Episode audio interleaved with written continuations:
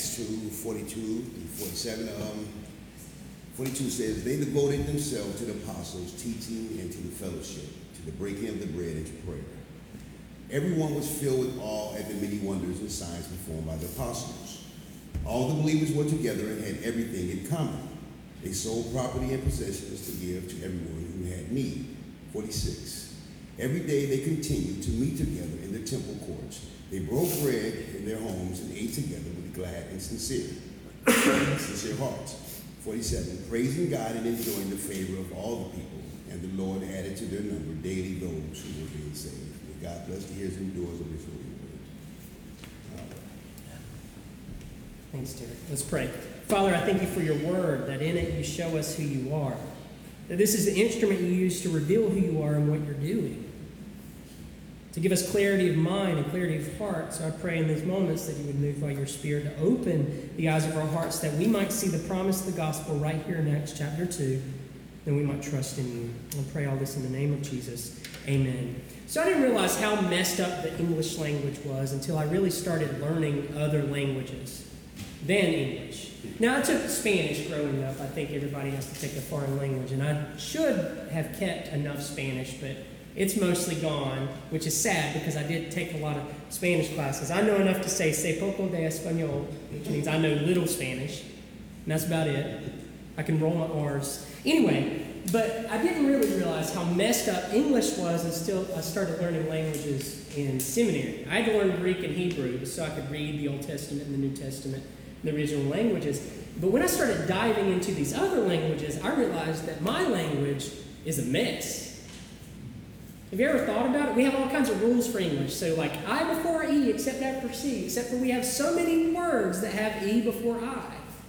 It's a rule that is almost honored in the breach. Like it, it's there, but we break it more often than we, than we don't. We have vowels, right? Our vowels are what? A, E, I, O, and U.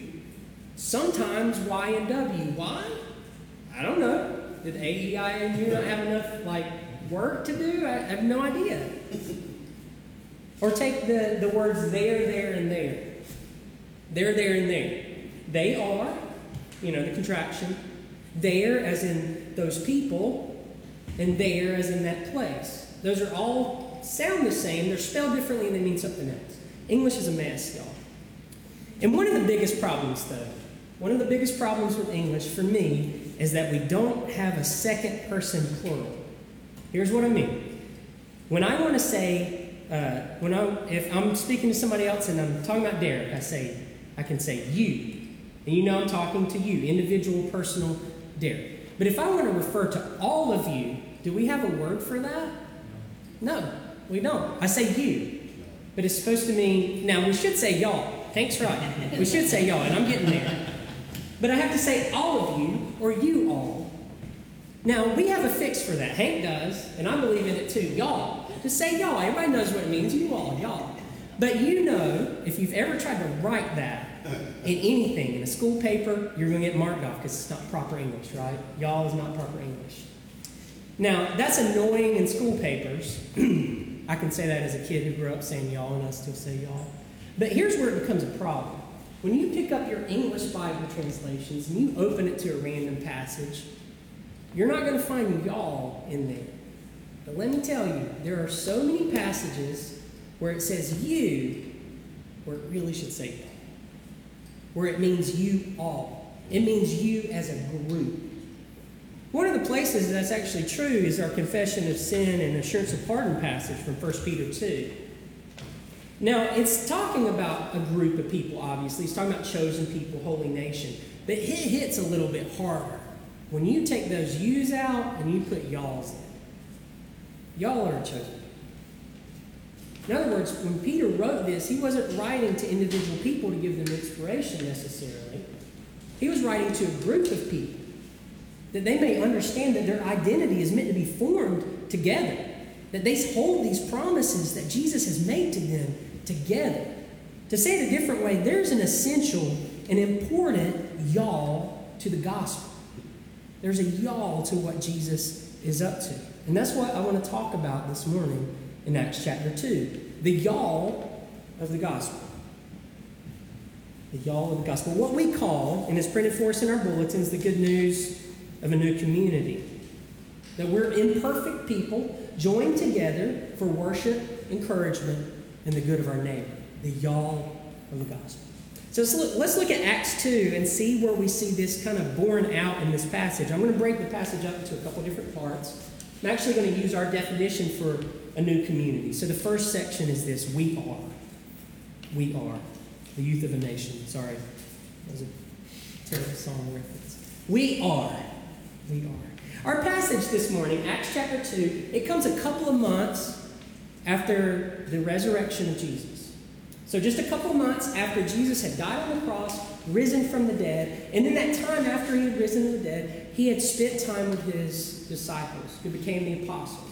He had taught them what the kingdom of God was like. He had taught them what they were going to spend the rest of their lives doing, serving other people by traveling into all the world and starting churches. Essentially, traveling into all the world and in each individual town and city they come to, start these little new communities that were surrounding the gospel of Jesus Christ. And he had promised them before he left, before he ascended into heaven to be seated at the right hand of the Father, he had said, I'm going to send my Holy Spirit, which is better for you than me staying here. That's hard for me to, to understand. I would love to have flesh and blood Jesus right there. That sounds great to me. But flesh and blood Jesus is, stuck's the wrong word. He's limited in space. He says he's going to send his Holy Spirit and that's good because that means that the presence of God with his people is not limited to one place. The Holy Spirit is given to all. It's the, it's the empowering presence of God that's given to all his people.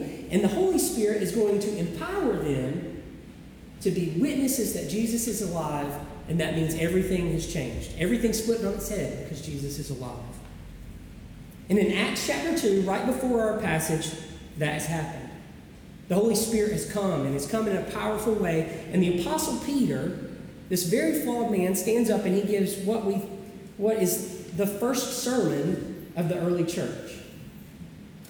First sermon of the early church. It probably took him like 10 minutes to preach it too, if you read through it. So, um, anyway, but the first sermon, and 3,000 people responded, which is incredible. And in a day, the church goes from 120 people that can fit in one kind of room together to 3,000. And our passage right now is the immediate aftermath of, the, of what happened there. Which means Acts tells us that incredible amounts of people come to faith in Jesus in a single day, and the next thing it tells us is not about the individual deeds that these individual people have figured out to do. The next thing it tells us is about the community that was created. It tells us about the y'all of the gospel. Look at it again. It tells us what they did together. They worshiped together, they learned together, they lived together, they ate together, they shared troubles and victories together.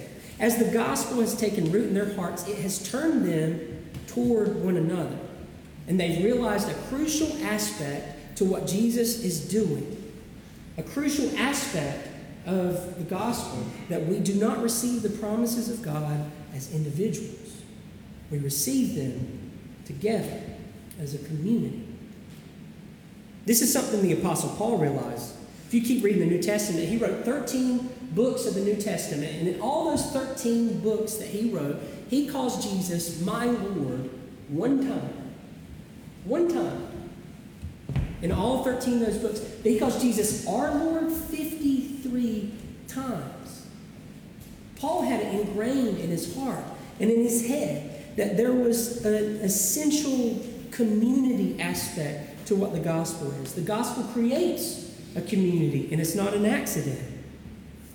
There's a unique power in seeing God's transformative grace at work in other people. Because we can't always see it at work in our own hearts, right? If you follow Jesus more than two weeks, you know that's true. There's going to be some days where it just feels like there's no fruit coming from your heart where you're discouraged and in doubt. But there's unique power of being able to turn and look at other people and say, I can see it there. I know it's true. And as we see the power of God's love at work in each other, we get a truer picture of the magnitude of His love. And that's why we consider this good news of a new community to be a crucial part of our church's message. It's why we put it in the bulletin every single week. Because it's not an accident that this happens. The new community, of the gospel, is God's idea. It's what the local church is. That God not only loves me, He does, He not only loves you, He does, He loves us, He loves y'all, the y'all of the gospel. So as we hear the good news of a new record, which we talked about two weeks ago, justification by faith alone, that we are righteous in God's sight because He declares us righteous. As we hear that, and as we hear the good news and experience the good news of God giving us a new heart, changing our motivations, making Jesus and His love our motive and our way to thrive, we are joined to each other. And this is not meant to just be an unrealistic ideal. That's what it sounds like sometimes, I think. But this is supposed to be a tangible reality. It's why this passage emphasizes the tangible things. Notice it does not say that they were brought together and they felt really good about each other. I'm sure that existed, I'm sure that's true. It doesn't emphasize that they felt a unity, though I'm sure they did feel a unity with each other. But the unity that's emphasized here in Acts 2 is a physical one. If you asked them how they knew they belonged to a new community, they could point to the food in their bellies. They could point to the bills that had been paid by people selling their property to fulfill the need of somebody else. They could point to their lives lived together. The new community here isn't just a feeling of unity, it's a tangible reality. And the power of this new community was embodied there. And it was obvious to them within the church, but it was obvious to people outside the church too. It talks about how they enjoyed the favor of all the people, and I'll speak about that a little bit more in a second. But it, it's meant to point out here that this new community wasn't just an idea, it wasn't just an ideal, it was a reality. These people were doing life together. They were together, eating in sorrow and in joy together. But for us, that might seem like something very far away from our experience. Or maybe we've experienced something like this before, but it ended poorly and we got hurt somewhere along the way. Or maybe it feels like these Christians here in Acts 2, they just had to be like the avengers of Christians, the superheroes. And whatever they're experiencing has to be very far from us because there's no way we match up. Like they're superheroes from a forgotten age. But here's the thing this is bringing me to my second section. That's not the truth at all. Because just like we are, they are imperfect people joined together. That's my second section. Imperfect people joined together. When we speak about the good news of a new community, we call ourselves what? An imperfect people joined together. And that's true not just of us, but this group here in Acts 2. It's not obvious in these verses that are printed for us here, but this group is the people that two months earlier had abandoned Jesus completely. This is the group that two months earlier had fled. Peter, the one who got up and preached on the day of Pentecost that led to the 3,000 people coming to faith. He is a man that outright denied that he even knew Jesus with his words not two months earlier. Even after the resurrection of Jesus, you can see this in Matthew 28. They've eaten with Jesus, they've seen him alive and in his body right there having defeated death, and it says they worshiped him and some doubted. They worshiped him and some doubted. And even after this, you keep reading in the book of Acts, the first crisis that the early church uh, has is because the apostles mishandled the distribution of food to widows. They showed preference to widows that speak Hebrew instead of Hebrews that or widows that speak Greek. So this is not a perfect group of people. I point this out because this is a group of imperfect people that have found the grace of God. They're being transformed, they're following after Jesus together, but they remain people who are in many ways ignorant, still struggle with sin, still struggle with doubt. That's who is embodying this new community. Why? Why can they? Uh, we see here that their, their imperfections are not a barrier. They're not a barrier for them experiencing and living in this new community. They're not perfect, but the new community is not a gospel for perfect people. Their weaknesses, their failures, they're not barriers from them belonging, being seen and known and truly loved. Because the thing that binds them together is not their perfection. The things that bind them together is not their achievements. What binds them together is Jesus. And just like they've been joined to Him by faith, they're joined to one another in Him. That's good news for us. We don't have to wait to achieve some level of spiritual maturity or wait for perfection before we truly live in communion with each other. We don't have to wait till we reach this, we can jump over this, this certain bar to be able to lean into the reality of a new community. We don't have to try to get to a place where our struggles are all in the past and then we can pursue community and friendship. And that's good news because if we never, if we try to wait till we're perfect, it'll never happen. But we too, with all of our flaws, we can be a community of people devoted to the apostles' teaching, as it says here. For us, that's being devoted to what Scripture says. We too can be devoted to living with one another, feasting with one another, in each other's homes, carrying each other's burdens. When one of us has trouble, it's our troubles. We never walk alone. When one of us has joys and things to celebrate, we celebrate together. We too can be a community that live in awe of how God is bringing life to us and bringing life to others. We too can dwell together with glad and sincere hearts. We don't have to hide in church.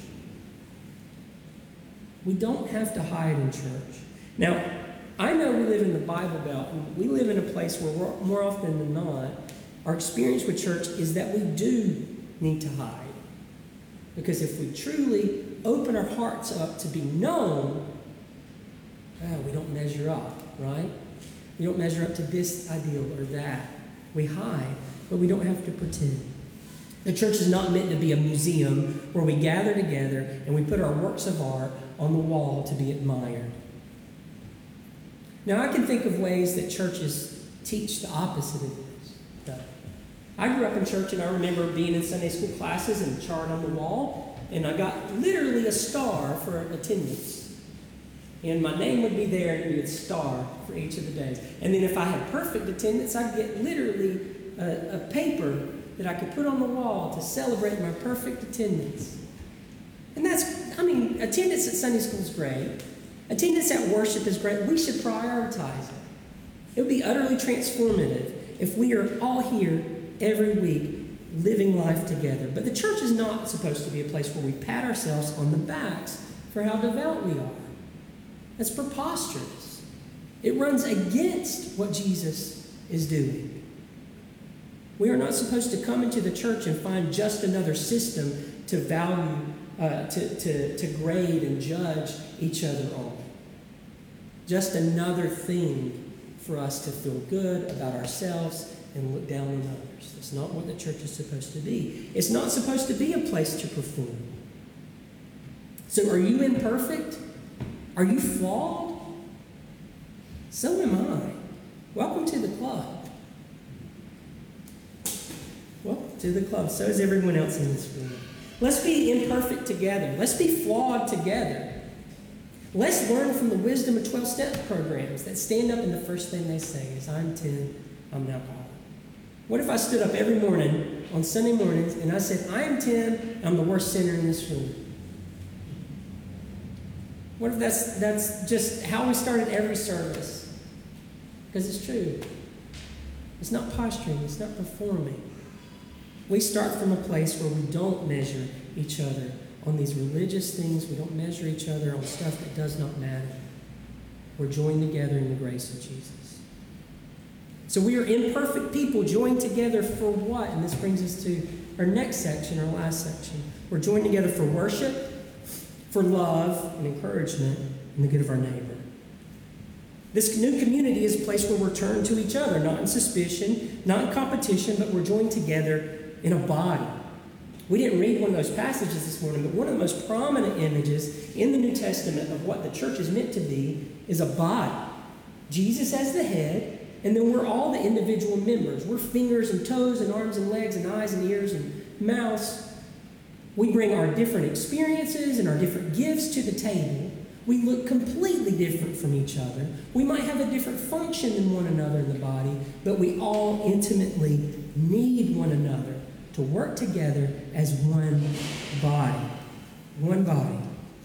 We belong to each other.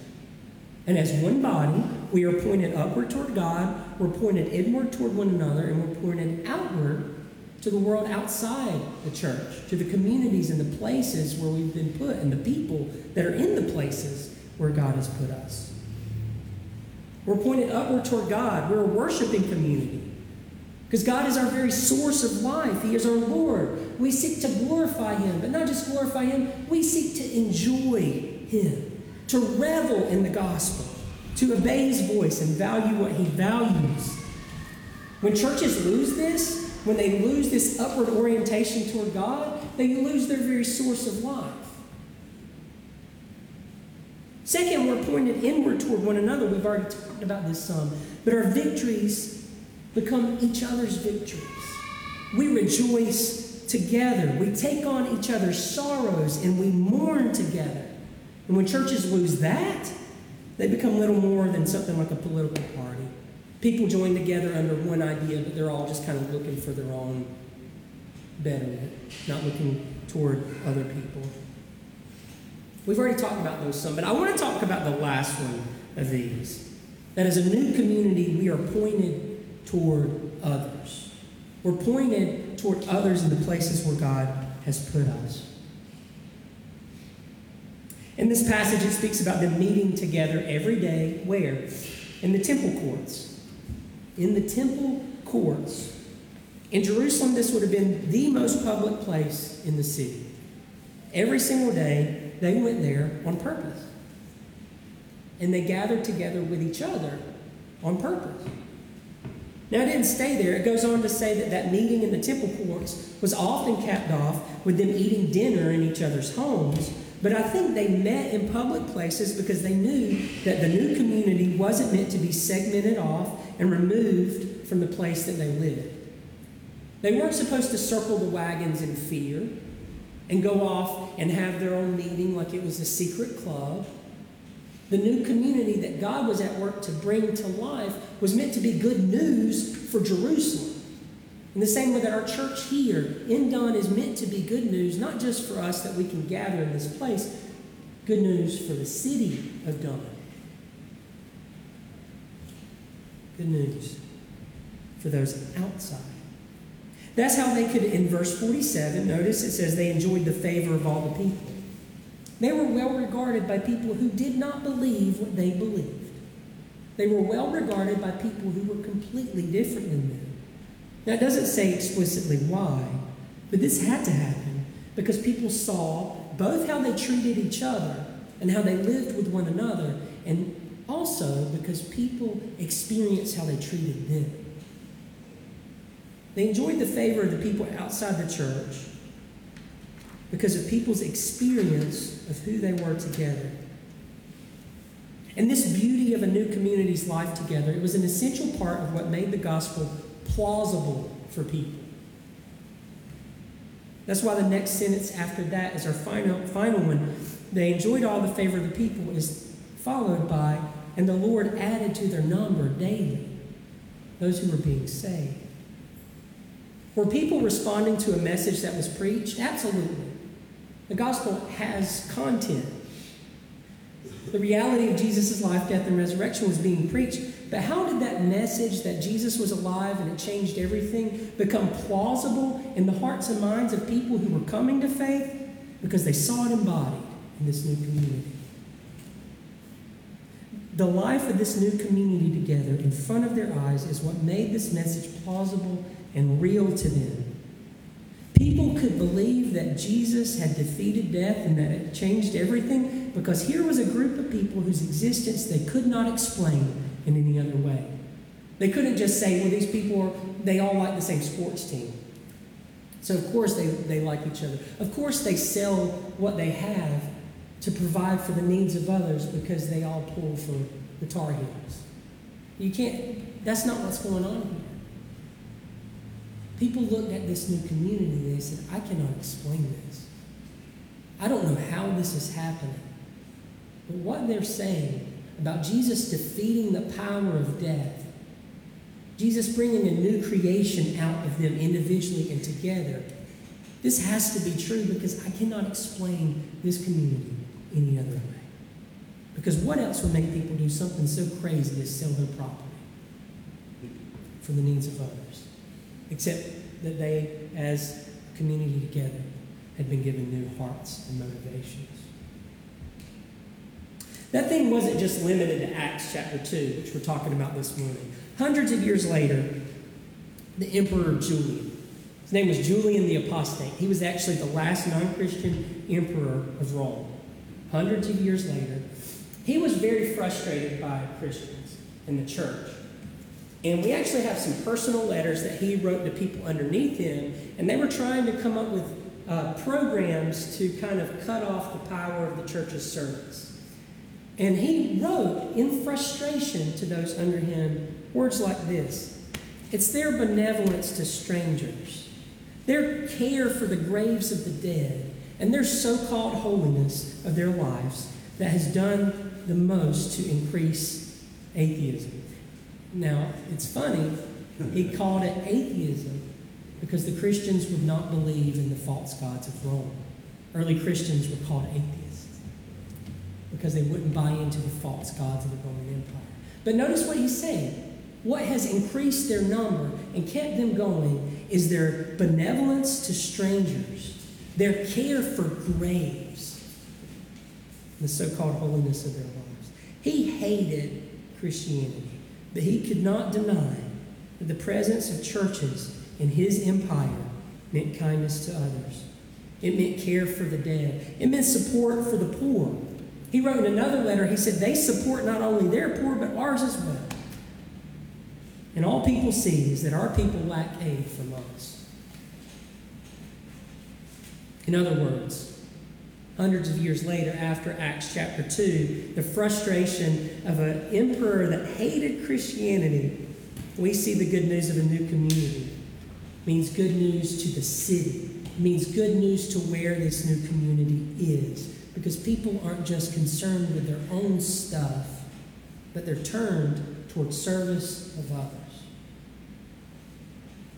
Now, I don't think our passage this morning is supposed to be just something we read and it's something that's meant to be unrepeated or unrepeatable.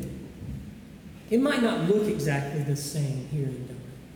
It might look very different. We don't have temple courts to go to, right? But this vision in the new community is meant to be one that comes to life right here. So, our question as we are finishing up our time in this passage this morning is how can we pursue this?